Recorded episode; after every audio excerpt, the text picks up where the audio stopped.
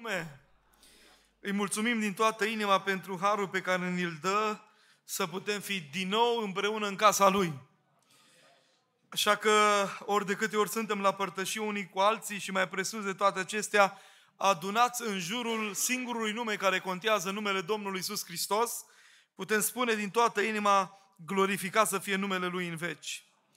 Dragii mei, în această zi m-am gândit la ce cuvânt să vă împărtășesc, după cum orice bucătăreasă, când știe că are oaspeți la masă, se frământă să pregătească o hrană bună. Și se așteaptă ca după aceea, când se ridică cel care a stat la masă, zică a fost o mâncare bună. Așa că îmi doresc din toată inima hrana pe care am pregătit-o în această seară pentru sufletul dumneavoastră, să fie una hrănitoare, împlinitoare și după slujba din seara asta să trecem la treabă. Îi desemănat îi desecerat, ogorul e mare, secerișul e plin. Ne așteaptă o recoltă bogată. De aceea trebuie să facem lucrarea Domnului. O să citesc dintr-un cuvânt din care ați mai auzit predicându-se, respectiv din Cartea 2 Împărați de la capitolul 4, însă perspectiva din care intenționez să predic acest cuvânt va fi una diferită.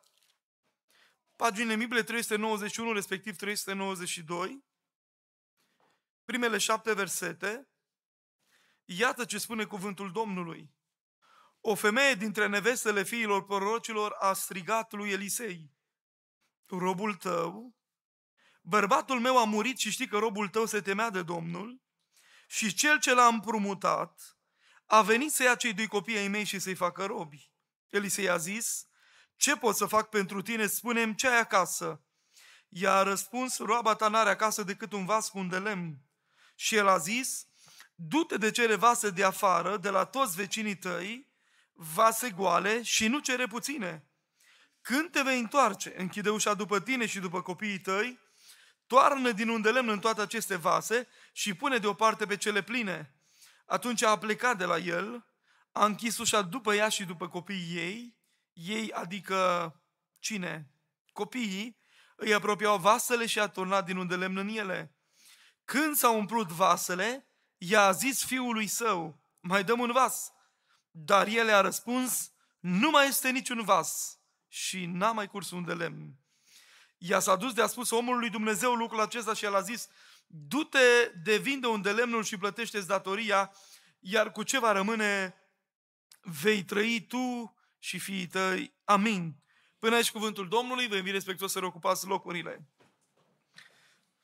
Dacă vă bine aduceți aminte dumneavoastră, din textul ăsta, cu ceva ani în urmă, am vorbit din perspectiva cine poate plăti datoria mea și predica avea o concluzie, unde lemnul achită datoria. Am vorbit din textul acesta din perspectiva vieții de familie, preluând modelul acestei mame care și-a salvat familia.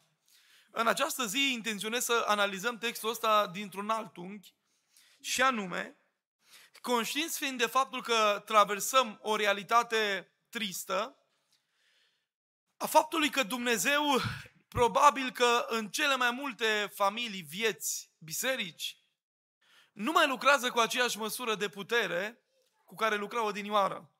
Nu înseamnă că Dumnezeu s-a schimbat și cred că problema este undeva la noi. Și în această zi vreau să tratez această problemă și să încercăm să răspundem la această întrebare. De ce întârzie minunile lui Dumnezeu în viața noastră? De ce răspunsul lui Dumnezeu apare atât de greu? Și în această seară e un cuvânt pentru noi toți și mai ales pentru noi slujitorii. Pentru că se întâmplă de prea multe ori să ne rugăm și vindecarea să nu apară. Să facem ungeri cu un de lemn și în loc să se vindece, boala continuă să persiste. Uneori putem spune și trebuie să declarăm asta de fiecare dată. Noi trebuie să credem în suveranitatea lui Dumnezeu. Asta înseamnă că indiferent de ce alege Dumnezeu să facă în trupul meu, El rămâne Dumnezeu pe tronul de comandă al Universului și eu mă voi ralia și mă voi spune voi sale orice ar fi. Deci din punctul meu de vedere, ă, tipul ăsta de teologie triumfalist prin care se spune vină la Dumnezeu că vei scăpa de boli, de neputințe și totul se va rezolva, n-are nicio treabă cu teologia biblică. Trebuie să admitem că nu ăsta este adevărul. Noi zicem vină la Dumnezeu că Dumnezeu îți iartă păcatele și schimbă viața. Asta e garantat. Dar Dumnezeu dacă vrea, Te poate și vindeca. Dar asta ține de Dumnezeu care cunoaște toate datele problemei. Și El uneori alege să te vindece pentru că, da, cu sănătatea pe care ți-o dă, vei putea merge în slujire mai departe. Altor alege să lasă țepușul că s-ar putea să te îndepărtezi de Dumnezeu. Să nu mai ai același foc, aceeași pasiune și nici aceeași dependență de Dumnezeu, de rugăciune, de valorile Scripturii. Și ușor, ușor e posibil să te răcești. De aceea, realitatea este că orice creștin trebuie să proclame suveranitatea lui Dumnezeu. Tot la fel de adevărat este că orice creștin trebuie să proclame și providența lui Dumnezeu, adică preocuparea lui Dumnezeu în cele mai mici detalii cu privire la viața noastră. Dacă noi nu credem aceste adevăruri, avem mari probleme psihoemoționale cu privire la raportarea la Dumnezeu și la lucrarea lui Dumnezeu. De aceea vă chem în această zi să credeți nu doar în suveranitatea, dar și în providența lui Dumnezeu. Ce înseamnă asta practic? Înseamnă că Dumnezeu este marele artizan al tuturor evenimentelor din viața noastră și El presară în anumite momente ale vieții binecuvântări, răspunsuri miraculoase, direcții, în care uneori putem spune că e istețimea noastră, altor putem să spunem că e întâmplare, altor că așa s-a nimerit. Dar de fapt acolo este mâna nevăzută, dar reală a Dumnezeului care lucrează. Să lăvi să fie numele Lui în veci. Și asta se face că zilele trecute un om al lui Dumnezeu din Cluj, proroc, mi-a mărturisit faptul că era undeva în Australia cu trei săptămâni înainte de zborul lui propriu-zis, a fost un alt zbor, în urma căruia avionul s-a prăbușit și toți pasagerii au murit. A urmat al doilea zbor, toți auzind știrea că primul zbor a fost ce a fost, s-a prăbușit avionul și toți au murit, venind din îndepărtată Australie, foarte retinceți au urcat oamenii la bordul unei alte aeronave. Însă un tată din Africa, a cărei fată a urcat în avion să plece din Australia, când a dus-o la aeroport, a încredințat-o în mâna lui Dumnezeu. Și a zis, Doamne, eu când am urcat fata asta în avion, am urcat-o întreagă. Vreau tot întreagă să o aduci la destinație. A fost un mare accident aviatic în urma cărei avionul s-a prăbușit. Dar, din pasagerii care au murit, femeia asta a supraviețuit pe o bucată de avion deasupra apei. Știrile au vuit și oamenii au început să interogheze, să, să investigheze situația, la care tatăl său, când a fost întrebat, știi ce a zis?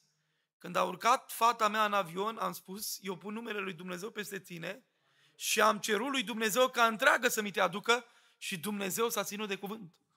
Un alt pastor din Arad mărturisea că atunci când încă nu era căsătorit o fată, care mai târziu a devenit soție franțuzoaică, pentru că părinții ei lucrau ca medici în Africa, făcând misiune pe partea asta științei medicale, ajutând oamenii din lumea a treia, subdezvoltați, cu tot felul de tratamente în vederea uh, împrospătării sănătății lor și binecuvântării lor trupești, a venit și acolo să vadă ce fac părinți. A plecat din Franța, s-a dus în Africa, după aceea a trebuit să se întoarcă din nou din Africa înapoi în Paris.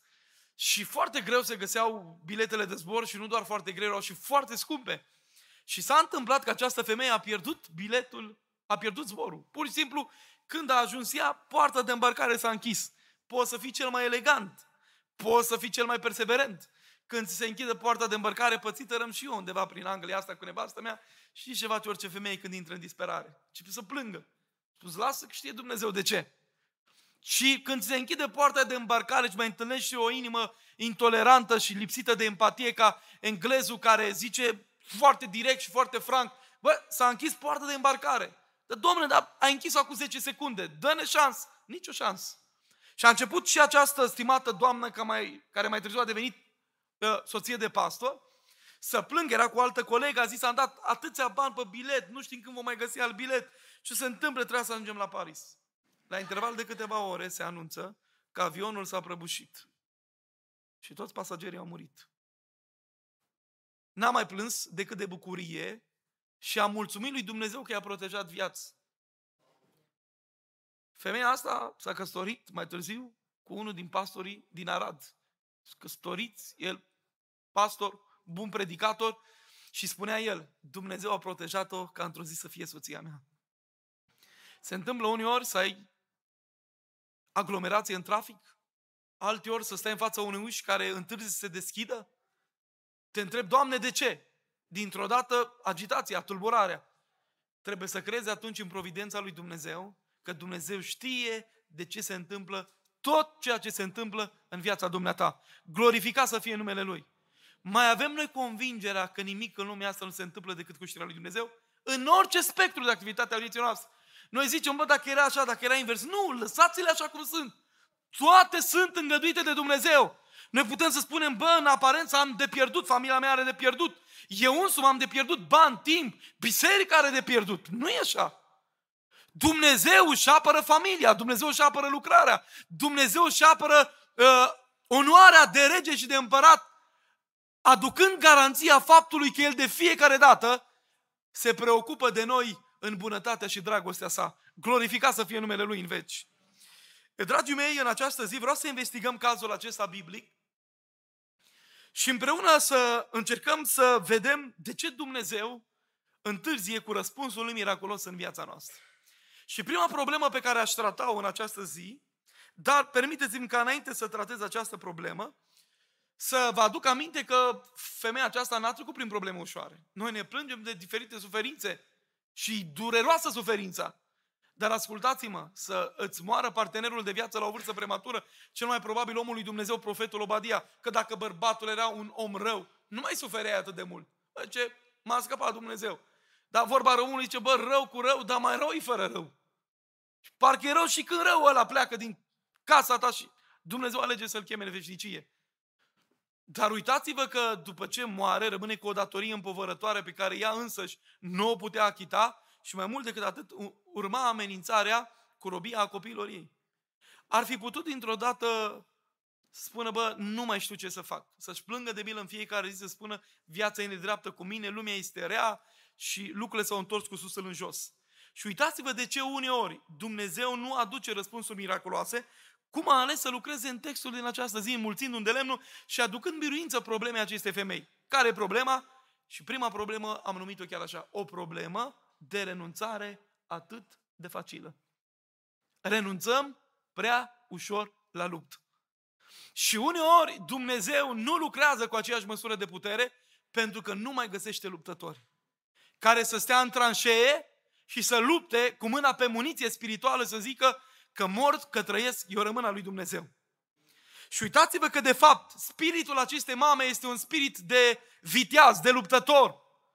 E de fapt spiritul omului Dumnezeu care înțelege că nu trebuie să se teamă de nimic decât de Dumnezeu și să meargă înainte pentru că cel ce luptă de partea lui este Domnul.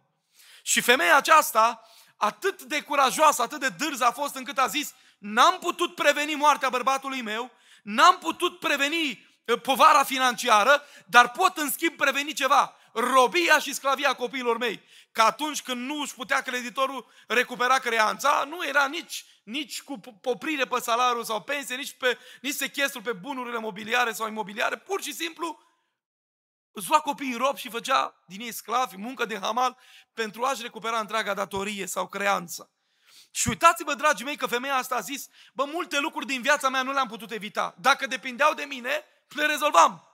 Am învățat în viață că eu nu pot controla sentimentele tuturor oamenilor să mă iubească. Dar în schimb, pot controla sentimentele mele să iubesc eu pe ei.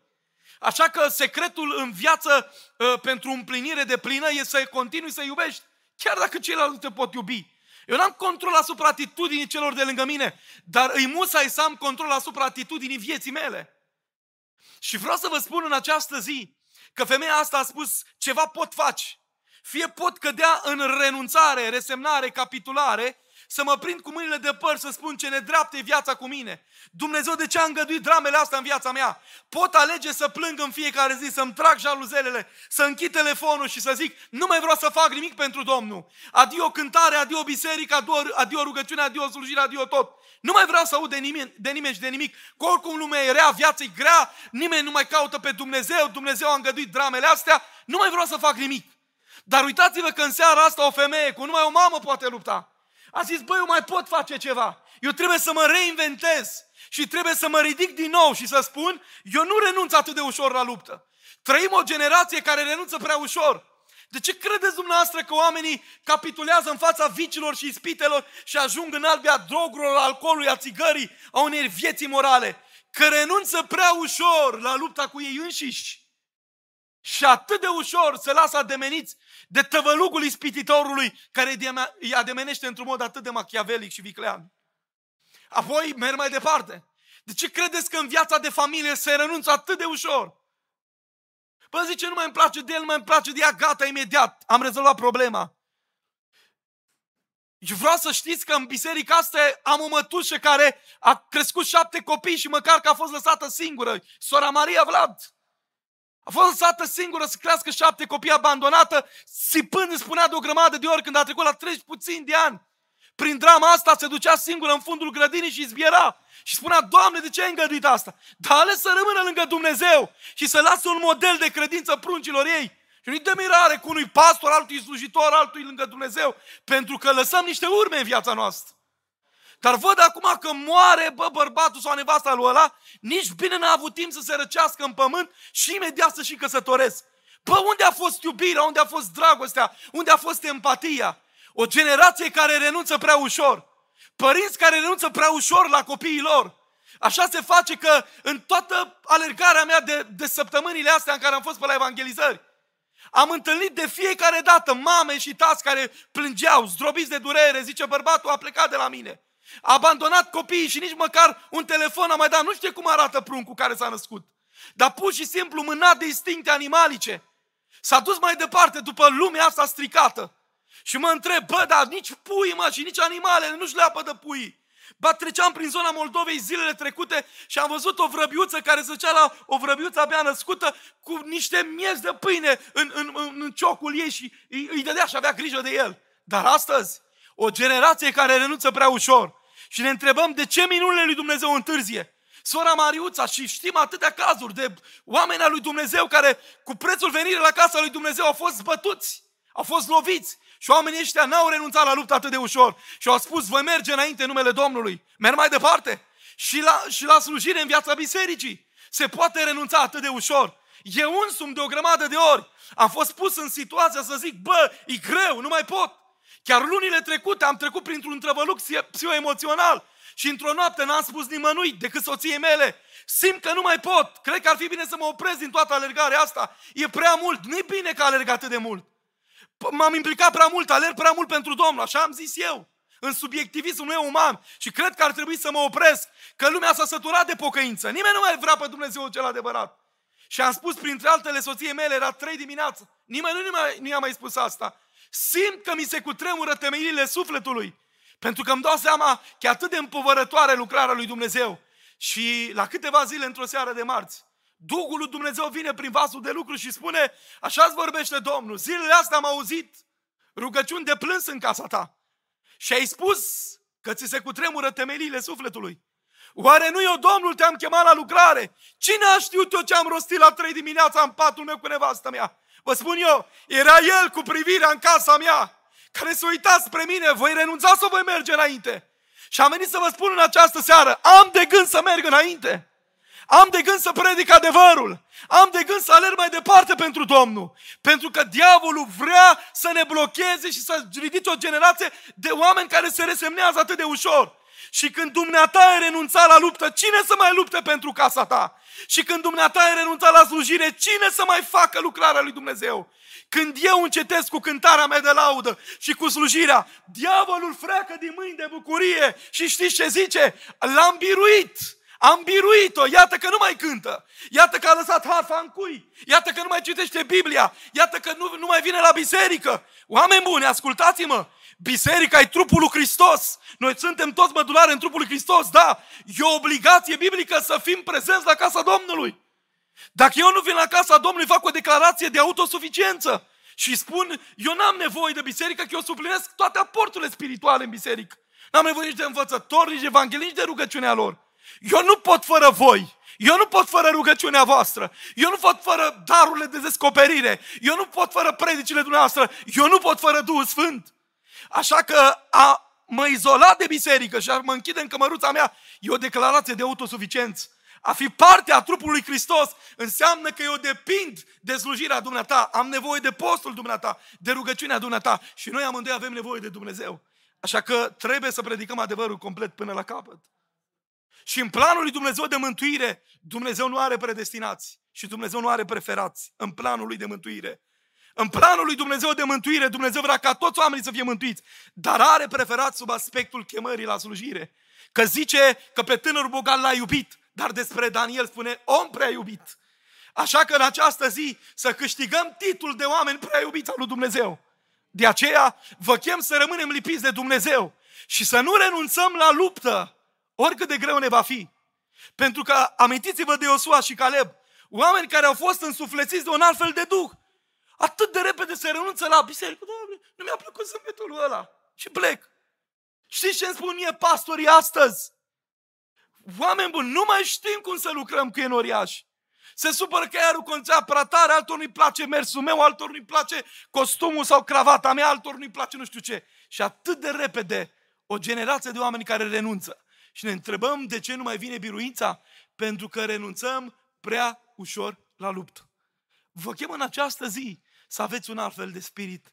Spiritul lui Iosua și Caleb, care au spus, dacă toți sunt îngroziți și fricoși, dacă toți se discriminează și se subestimează, spunând că noi suntem niște lăcustă pe lângă uriașul lui Anac. Noi mai știm ceva, că avem un Dumnezeu mare, care se numește Jehova Rafa, Dumnezeul care vindecă. Jehova, Domnul oștirilor, și El va lupta pentru noi. O mări să fie Domnul în veci. În urmă câteva săptămâni de zile a trebuit să slujesc la un cor de evangelizare cu un om de prin zona Timișoarei. Sergiu îl cheamă, fără mâini. A fost atât de greu după mărturisirea lui să mă mai ridic și să pot predica. M-am simțit dintr-o dată extrem de bogat și binecuvântat de Dumnezeu. Va veni în luna septembrie spre final cu ajutorul Bunului Dumnezeu la noi. E vreau să vă spun că omul ăsta a povestit printre altele faptul că atunci când avea numai vârsta de 10 anișori s-a curentat și și-a pierdut ambele mâini. A fost foarte greu. Gânduri negre cu grămadă. Pentru el, perspectiva căsătoriei părea o imposibilitate. Au trecut ani și Dumnezeu a îngăduit un înger de femeie în viața lui. Avea acum undeva la 23 de ani de căsătorie, trei copii și spunea printre altele, niciodată soția mea în 23 de ani de căsătorie n-a spus, nu mai pot. Să știți ce înseamnă să ai grijă de un bărbat fără mâini? La două dimineața are nevoie la toalet. Nu intru în detalii. Când am văzut conducătorul bisericii, când el s-a oprit că avea nevoie de apă, trebuie să ia o țără de apă și să-i dea apă, că nici apă nu poate bea. Și la baie să te pizdă cineva tot timpul. E ridicol, e jenant. Dar ce cel mai greu moment în viața mea a fost, zicea el, când s-a născut primul nostru copilaș, pe la 2-3 anișori, a venit la omul acesta și a spus, tati, vreau brațe. La care tai că zice, tata nu te poate la brațe că nu are mâini fost devastator. Și a trebuit să-i povestească unui copil de aproape trei anișori de ce nu poate să-l țină în braț.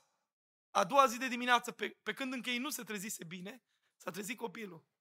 Și se certa cu priza, a auzat din îndărătul celelalte camere. Și cea priză, de ce ai distrus mâinile tatălui meu? dă măcar o zi mâinile înapoi, să știu și eu cum e în brațele lui și apoi toată viața n-am să-ți mai cer nimic. Unii au mâini și țin pachetul de Malboro alții au mâini ca să facă afaceri murdare, alții au mâini ca să lovească răutăcesc pe partenerul de viață. Dumneata ai mâini să ridici mâini curate spre cer, să îmbrățișezi pe cel de lângă tine. Și spunea el, pentru un singur lucru mi-aș dori să am mâini, să-mi pot ridica mâinile spre cer să laud pe Domnul meu. Și să spun, cum aș putea să tac? Cum ziceau tinerii în seara asta? Când văd atâta binecuvântare, atâta parfum, culoare în fiecare floare, când văd că Dumnezeu e de partea mea, n-am voie să tac. Ceva mă responsabilizează, mă mișcă, îmi dă imbolt, să strig, să spun, te voi lăuda din toată inima mea, Doamne, și voi cânta laudele tale neîncetat. Glorificat să fie numele Domnului în veci. De aceea vreau să vă spun în această zi, omul ăsta Spunea, de o grămadă de ore am luptat cu gânduri negre, dar ceva mi-a dat puterea să mă recalibrez și să merg mai departe. Și am înțeles mai târziu de ce Dumnezeu a îngăduit să trăiesc așa, când într-o zi la Timișoara mă oprește un domn și îmi spune, hei domnule, azi când m-am trezit de dimineață din cauza prea multor mele drame din viață, am căutat să-mi pun ștreangul de gât. Și în timp ce mi-am făcut Machiavelli cu plan să-mi pun capă zilelor, am scrollat pe Facebook și am găsit un tutorial de numai un minut, două, în care tu vorbeai despre Dumnezeu. Și am zis, omul ăsta fără mâini, cu atâta bucurie și cu atâta pasiune vorbește despre Dumnezeu. Și om care, eu care am mâini sunt gata să renunț la luptă și să evadez din lumea asta. Și am căpătat puterea să merg mai departe. Și s-au întâlnit chiar pe trecerea de pietoni. Și am înțeles că are o misiune în lumea asta. Să încurajeze pe aceia care se plâng de o durere de măsea să încurajeze pe aceia care nu mulțumiți că n-a fost cântarea prea bună sau n-au fost puși la îndemn. Și o grămadă de suferințe și de supărări pe care le avem. Dar Duhul lui Dumnezeu nu te învață să fii așa. Duhul lui Dumnezeu te învață să rămâi puternic și credincios lângă Dumnezeu până la capăt, luptând de partea luminii și de partea adevărului Hristos. Pentru că Cel ce a câștigat lupta și ne așteaptă pe porți în cetate, a fost, este și rămâne Domnul Dumnezeu din ceruri. A fost, este și rămâne Domnul Dumnezeu din ceruri. Glorificăm numele Lui în veci. De aceea, dragii mei, amintiți-vă că spiritul nostru rămân, nu e un spirit de om înfrânt și falimentar. Nu pot uita niciodată când în familia Brâncoveanu au fost luați cu japca, domnitorul țării noastre românești, în anul 1700 și, aproape secolul XVIII. Imaginați-vă că a fost luat la Istanbul să, să fie decapitați. El și cei patru prunci a lui. O familie de 11 copii. Restul erau fete. Și uitați-vă, dragii mei, că a pus gâtul la tăietor. La fiecare dintre cei patru copii. A venit rândul celui mai mic, Mateiaș. Și Mateiaș, de numai câțiva anișori, se uite către taică sub Brâncoveanu. Și tati, de nu vreau să-mi pun gâtul la tăietor și să mor. Și taică s-a dus și a spus fiului său ceva ce l-a mișcat atât de tare pe, pe, pe, pe băiat, pe Mateiaș, și s-a dus să moară ca martir pentru credința lui în Dumnezeu. Pentru că să știți că diavolul vrea să stringă flacăra din sufletul credincioșilor. Și diavolul a avut patru arme în istorie cu care a luptat. Fac doar o scurtă incursiune în zona asta. Mai întâi a fost arma anumită confruntarea directă. A zis, bă, te lepezi de Dumnezeu sau nu? Dacă nu te lepezi de Dumnezeu, zicem, arunca la fiare, la Coloseumul de la Roma, mor pentru întotdeauna. Uitați-vă, dragii mei, că avea dreptate unul din părinții bisericești care spunea că sângele martirilor este o sămânță a Evangheliei lui Dumnezeu, așa că cei mai mulți oameni când se așteptau creștinismul să fie redus la tăcere, ei se ridicau și proclamau adevărul lui Dumnezeu. Știți povestea celor 40 de mucenici? Aruncați în bazinul de îngheț la minus 15-20 de grade. Unul dintre ei capitulează și spune, renunță la luptă. Dar vine un soldat care i-a chinuit atât tare și spune, sunt eu gata să iau locul. Și uitați-vă că Dumnezeu, prin moartea de martiriu a acestor neînfricați slujitori al lui Dumnezeu, au mers mai departe și a câștigat suflete pentru împărăția lui Dumnezeu. Și se face că nu pot uita niciodată să-mi șterg din memorie. A fost și eu la Coloseum de la Roma, am vizitat acolo, inclusiv Vaticanul. Și nu pot să-mi șterg din memorie povestea unei femei tinere care avea un copilaș în brațe și însărcinată în ultima lună, a fost aruncată la fiarele sălbatice și a mergea cântând în alerele romane. Și a venit un leu și a sfârtecat capul micuțului, apoi un alt leu a răpusă la pământ și a mușcat din ea bucată cu bucată și a strigat cântând cântările Domnului, Tată, în mâinile tale mi încredințez Duhul. Cum de oamenii ăștia nu renunțau la luptă și noi atât de repede suntem gata să renunțăm? Ce spirit aveau ei în ei? Nu era același Duh Sfânt al lui Dumnezeu care strigă în conștiința ta să mergi înainte ștergându-ți lacrima din ochi și să poți proclama că ai de partea ta un Dumnezeu care se ține de cuvânt? Și diavolul a zis, bă, nu merge cu arma asta a confruntării directe, aduc a doua, compromisul. Fă 99% de lucruri bune și mai adaugă ceva păcat. Că știa diavolul că puțin a luat, face să dăspească întreaga plămădeală. Cine s-a ținut de Evanghelie și de Dumnezeu, n-a acceptat compromisul și a mers cu linia dreaptă slujindu-L pe Dumnezeu. Și a venit a treia armă. Confuzia alimentată de înmulțirea religiilor. Așa se face că sunt peste 4.000 de denominațiuni confesionale astăzi în lume. Și oamenii a zis că are credință adevărat. Baptistă, ortodoxă, creștinul pe Evanghelie, penticostală, aia, cealaltă. Și au intrat oamenii în bucluc și n-au mai știut ce să creadă. Cine s-a lipit de Biblie a găsit adevărul. Pentru că toți care citim Biblia știm că da, Iisus Hristos este calea, adevărul și viața. Și nimeni nu vine la Tatăl decât prin Domnul Iisus Hristos. Glorificat să fie numele Lui în veci. Și a zis, bă, nici cu asta nu merge prea bine. Și a venit cu a patra urmă care de 30 de ani face ravagii în lumea creștină. Știți cum se numește? Confortul material. Domnule, dăm aer condiționat, scaune, predicatori, cântăreți, totul să fie perfect. Și când toate îți merg bine, ce să te mai motiveze să vii duminica seara la biserică? Și când toate îți merg bine, ce să te mai motiveze să stai două ore în rugăciune marțea la biserică? Că atunci când noi amândoi eram săraci, rugam, Doamne, dă-ne pâine, binecuvântează. Dar acum că ai de toate și cu un simplu telefon poți să-ți deschidă ușile la primărie și colo și colo, ce să mai trebuiască să te rogi? Ce să te mai motiveze să vii la rugăciune marți? Îți spun eu, nimic afară de un singur lucru. Dragostea de Dumnezeu. Dacă e. Și vreau să vă spun că da, confortul material a nenorocit mai multe suflete și a stins mai multă pasiune din sufletul oamenilor decât orice altceva. Că le-am dat de toate. Și binele ni l-a furat pe Dumnezeu și ne-a furat pasiunea pentru cer și pentru valorile sale. Mă, cu aproape două săptămâni, ca într-o seară niște ciuperci, după o seară de evangelizare la Căminul Cultural de la Reteag. Nu știu, gradul de toxicitate, n-am intrat în detalii prea mult. E, realmente este că atunci când m-am trezit dimineața pe la șapte, o stare de rău cumplită, am vomitat în ziua aceea de vreo șase ori, terminat am fost, urma ca a doua zi, respectiv miercuri seara, să am o evangelizare la biserica din Bistrița și trebuia să mă duc să predic. Era deja ora 5, mă simțeam foarte rău, amețeam, de-abia mă țineam pe picioare și am spus soției mele, bă, cred că ar trebui să merg la spitalul județean din Bistrița. Și nevastă mea, sigur, urcăm în mașină, ne îndreptăm către Bistrița. Eram cazat la o pensiune la ceva kilometri de Bistrița. Și zic eu, în timp ce eram pe drum cu soția mea, bă, eu zic, eu vreau să merg la biserică. Programată de patru luni evangelizarea aia. Pot să las lucrurile chiar așa.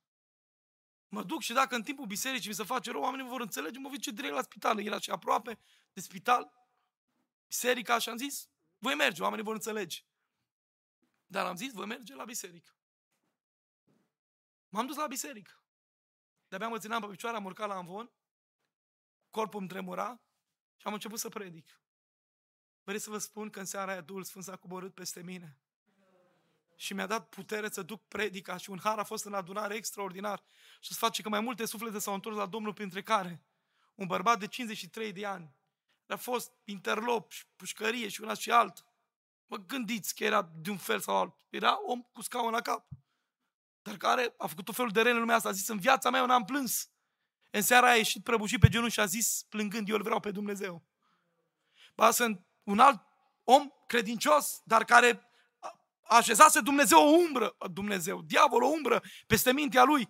A zis, uite, eu am acolo o cantină socială într-o zonă, Republica Moldova, asta, cealaltă. Cineva mi-a făcut foarte mult rău. Și uite, mi-a arătat biletul. Luni eu trebuia să mă duc să mă răspund, să fac asta și asta. Și multe acte necugetate. Și zic, păi dumneata te cunosc, ești evanghelist, ești asta, ești asta. Da, zici, Pur și simplu, diavolul a așezat o pâclă peste mine, eu nu mă mai recunoșteam.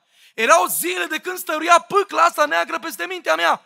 Și mi-am luat bilet și cazare la hotel și, și bilet de avion hotărât că, uite, mă voi răzbuna. În seara asta, zice Dumnezeu, mi-a tăiat calea.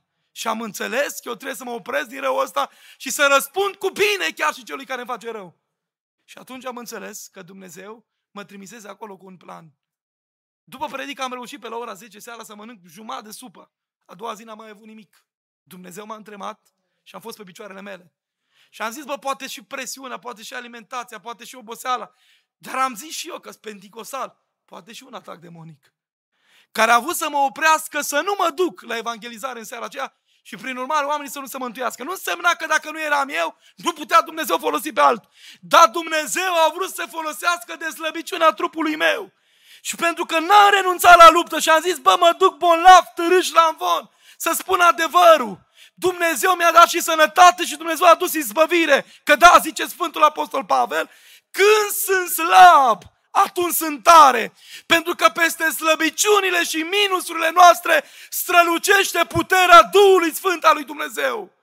De aceea vă chem în această zi Atunci când vă este greu, când simțiți că viața v-a îngenunchiat, când nu mai înțelegeți rostul vieții, când nu mai găsiți lumina de la capătul tunelului, când nu mai puteți să vă strângeți, să vă ștergeți lacrimile din ochi și stați cu fața îngropată între palme și vă întrebați, Doamne, până când, Doamne, de ce, de ce carele tale vin atât de greu? Spune inimii tale că vii sau că nu vii să lucrezi, eu voi rămâne lângă tine până la capăt că vei da izbăvire potrivit voinței mele sau nu, eu tot te voi sluji. Și dacă prin versurile mele nu te voi mai putea lăuda, suspinul meu va fi înălțat spre slava numelui Tău. O, Doamne, ajută-ne și binecuvintează-ne.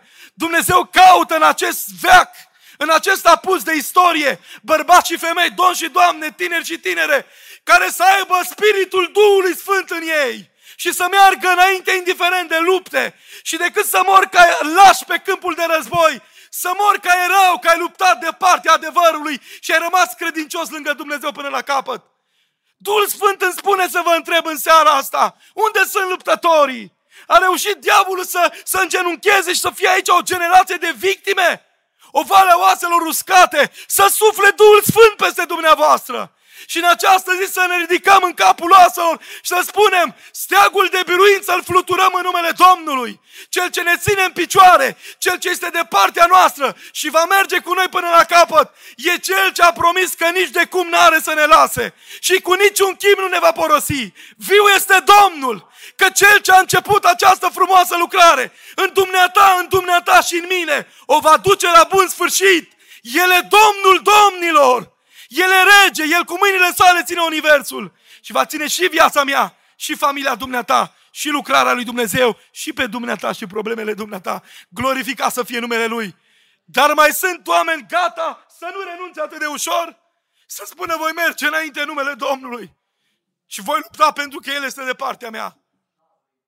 De ce nu mai lucrează Dumnezeu cu aceeași măsură de putere? De ce răspunsul lui întârzie?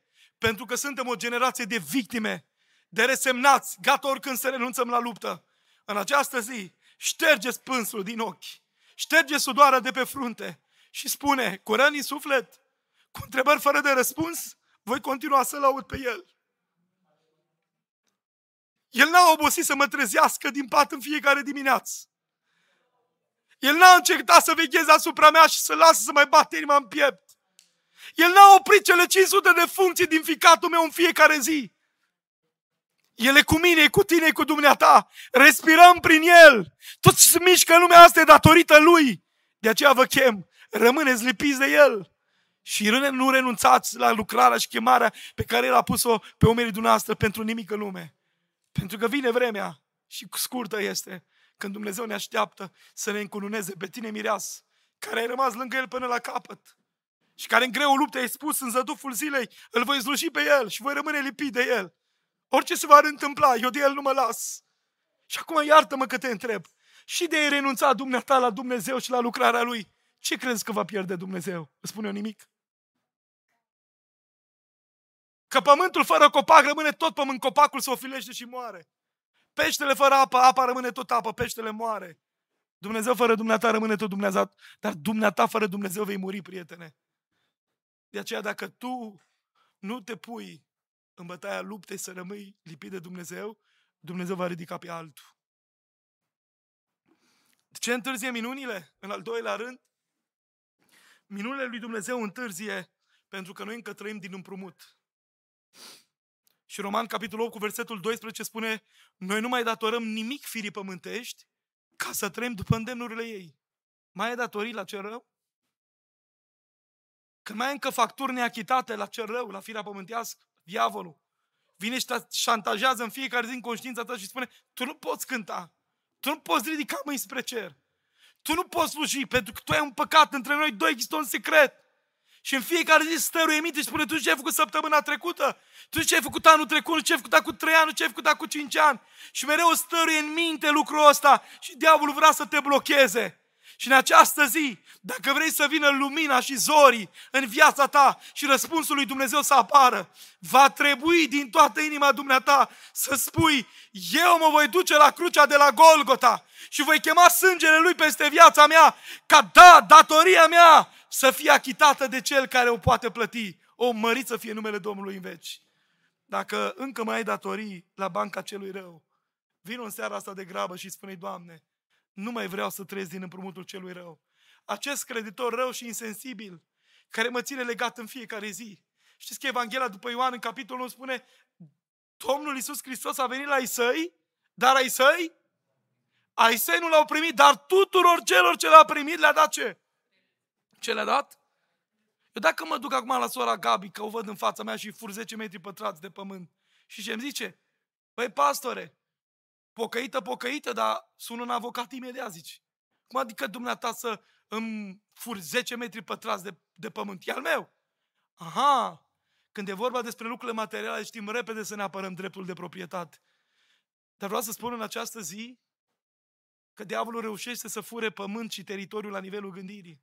Dacă ai gânduri negre, frici, teritoriul la nivelul sentimentelor, angoase, tristeți, depresii, lupte interioare. Vreau să spun în această zi că și dumneata e dreptul să ai pace în suflet. E dreptul tău. Și dumneata e dreptul când te pui noaptea cu capul pe pernă să dormi liniștit. Și dumneata e dreptul să fii o fică și un fiu a regelui Isus.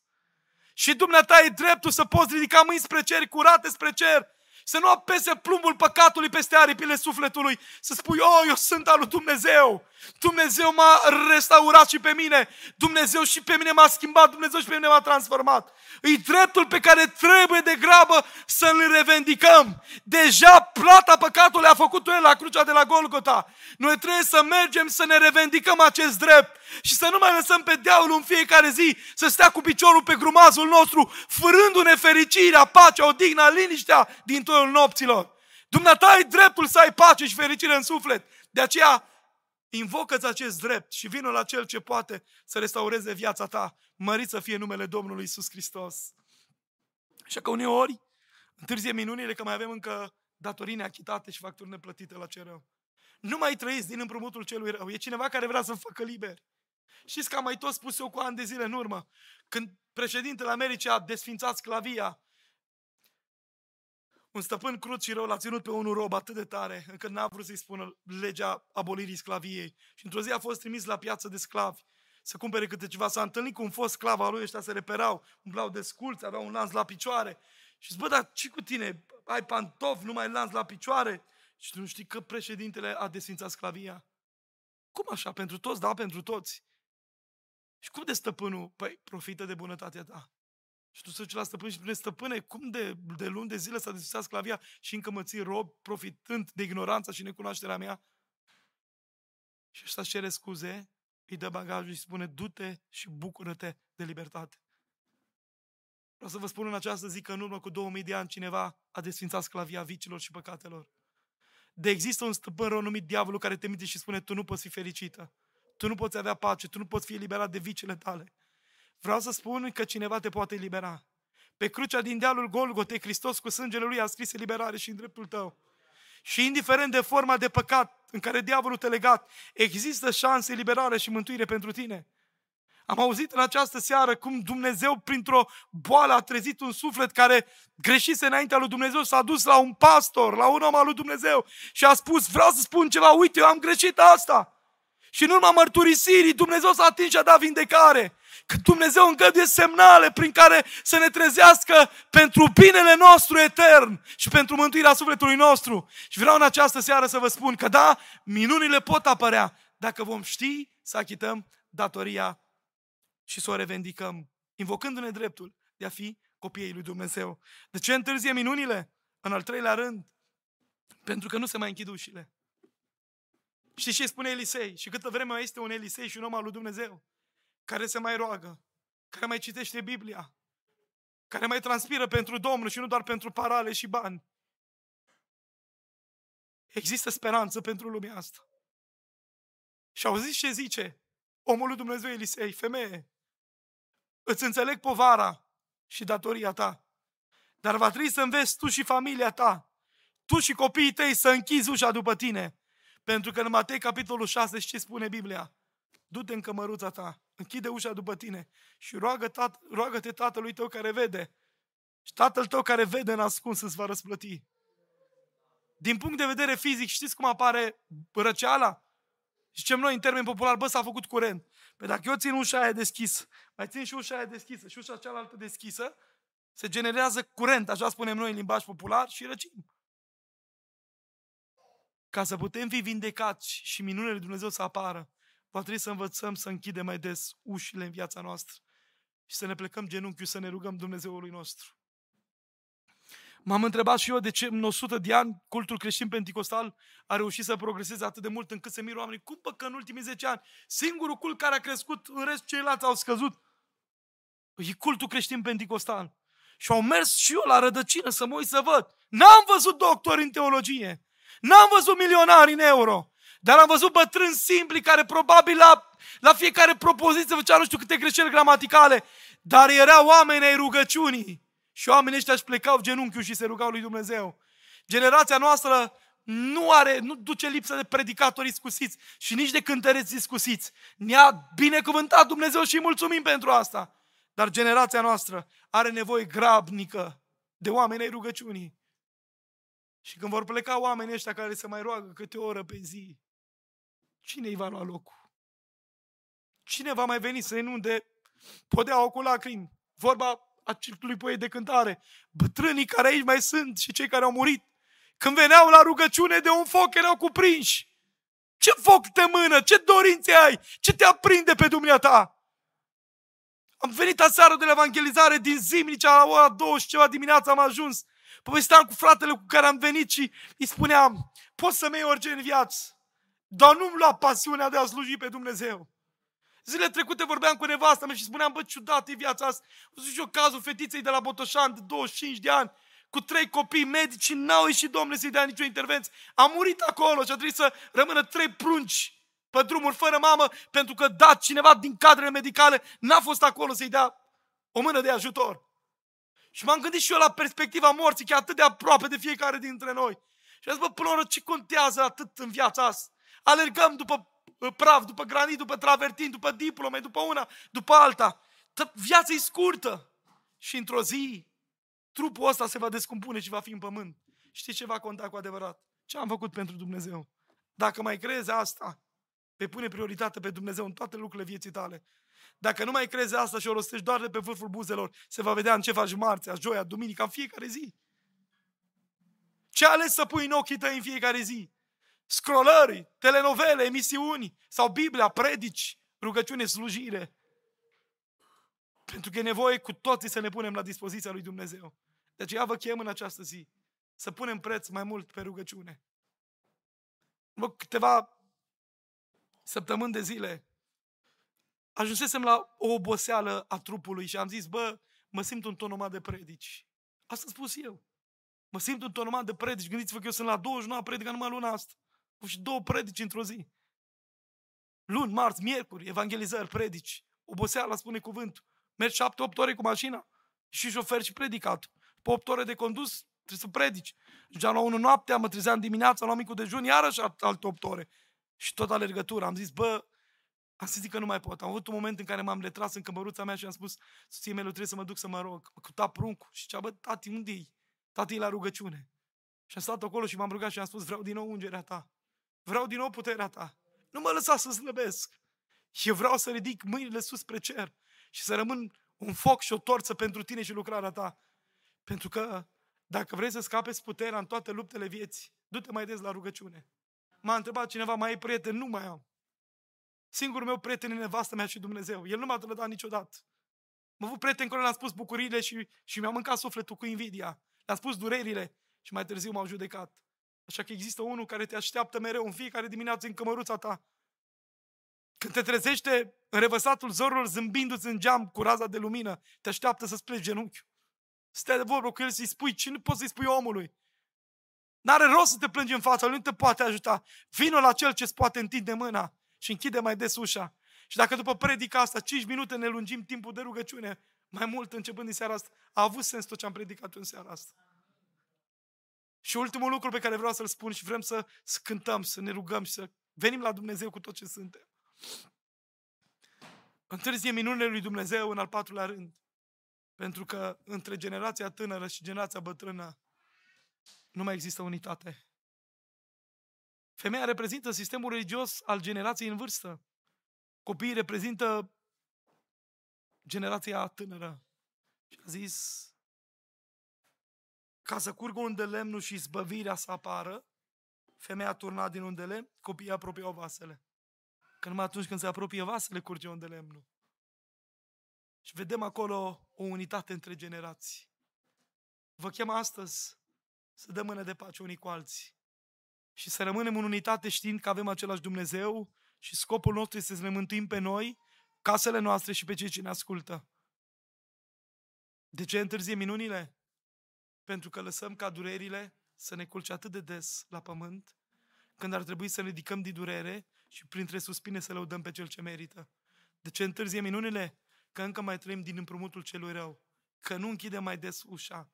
Și să ne plecăm mai des genunchiul să cerem mila lui Dumnezeu.